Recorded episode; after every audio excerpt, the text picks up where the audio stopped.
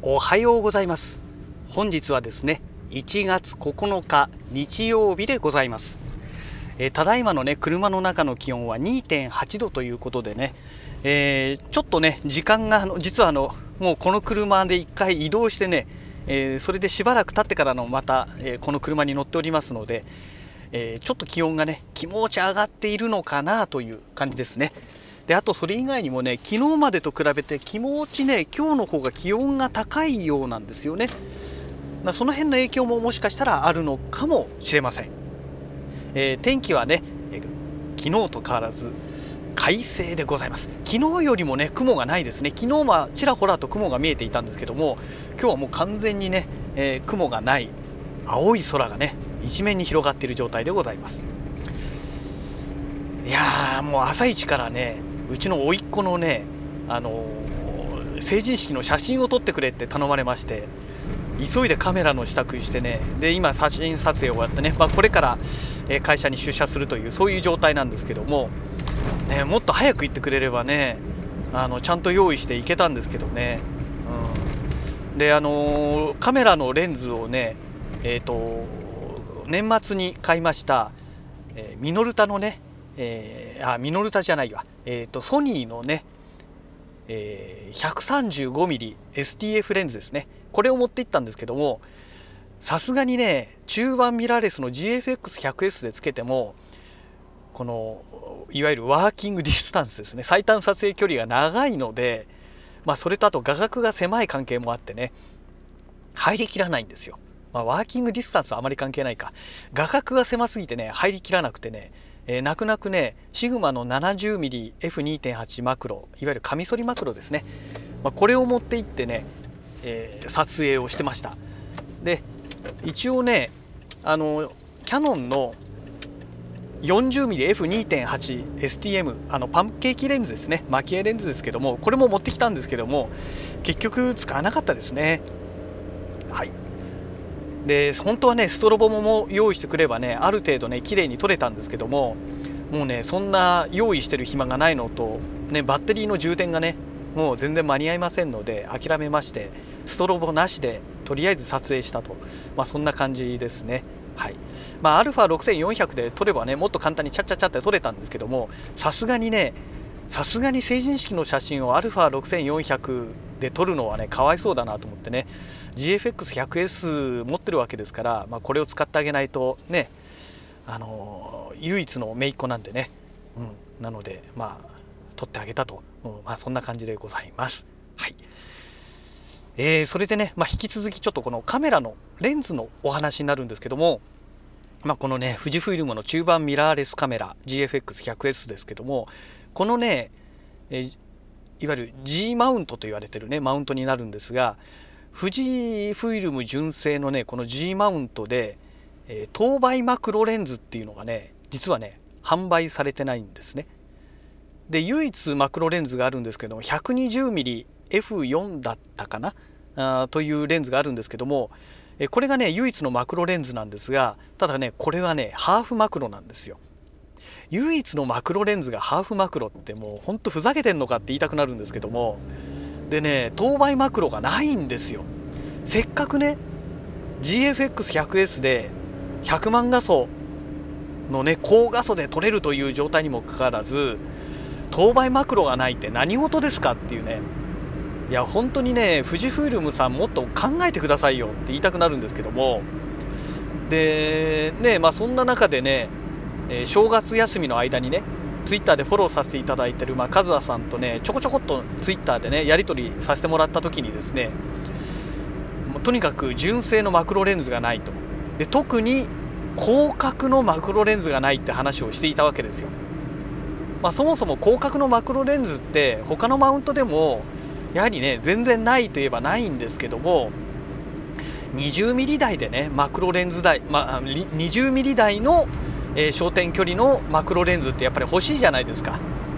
ねなんかないのかなと思ってね結局そのやり取りをした後ね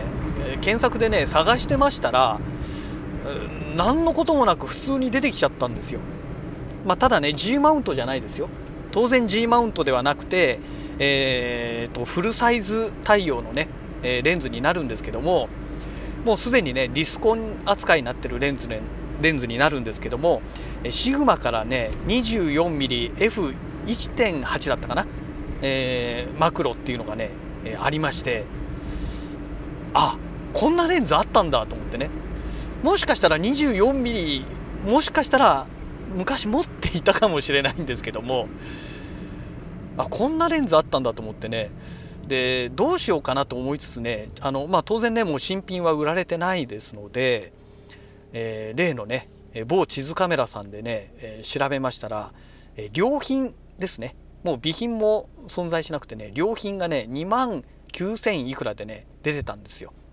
でこれはね、えー、良品が2つかな？2本あって1つはねあの本当に良品なんですよ。でもう一つの良品同じ金額2万9800円だったと思いましたけどももう一つの良品はね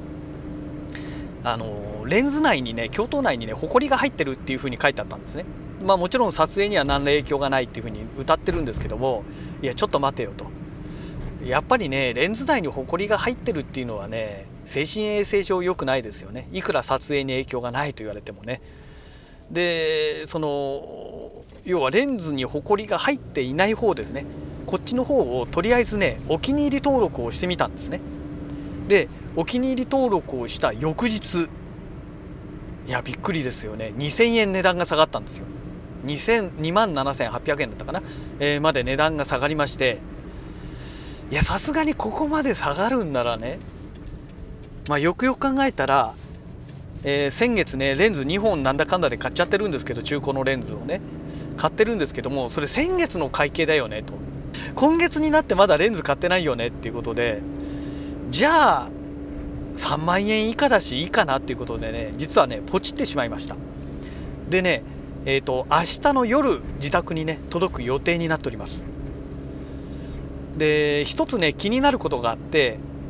ちょっとね私もねもう記憶がないんですね。最近全然使ってないので記憶がないんですけども EF24mmF2.8 だったかな、えー、というレンズを持ってましてでこれでね GFX100S につけて最初購入したての頃ねちょくちょく撮っていたんですけども蹴られが発生するのかなというのがねちょっと記憶が曖昧でしてさすがにね 24mm 相当の広角になってくるとおそらくね蹴られが発生すると思うんですよましてやシグマですからね。うん、で多分ね F1.8 なんかで撮るともうバリバリ蹴られが発生するんじゃないのかなと推測はしてるんですけどもしこれで蹴られが発生しなければもうめっけもんですよね本当に。うん、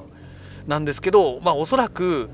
24mm ってなるとえー、35mm 換算でいうと 17mm とか多分そのぐらいになるんじゃないかなと思うんですよね、えー、正確にはね 24×0.79 倍で計算してもらえると出てくると思うんですけども、まあ、0.8で計算してもね8に16四波32でしょ？8に16四波で19.2か19.2に2.4引くんですからねそうすると1716.8とかなんかそのぐらいになるんですよ。だからまあ、約17ミリ相当ぐらいの、えー、焦点距離の画角ということになってくるんですよね。おそらくねここまで来るとねうん、ほぼ間違いなく蹴られが発生するだろうなと。だからまあスクエアですね。1対1の写真とかにすれば回避できるんじゃないのかなと、まあ、期待はしているところなんですけども。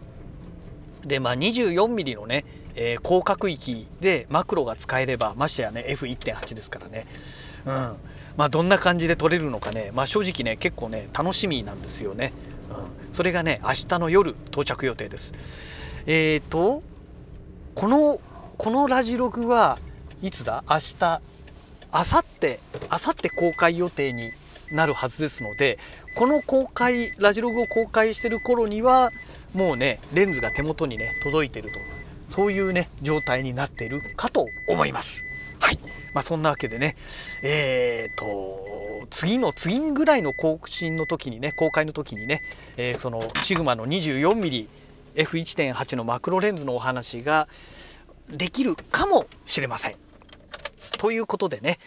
会社の駐車場に到着しましたので本日のラジログはこの辺りで終了したいと思います。それではまた。した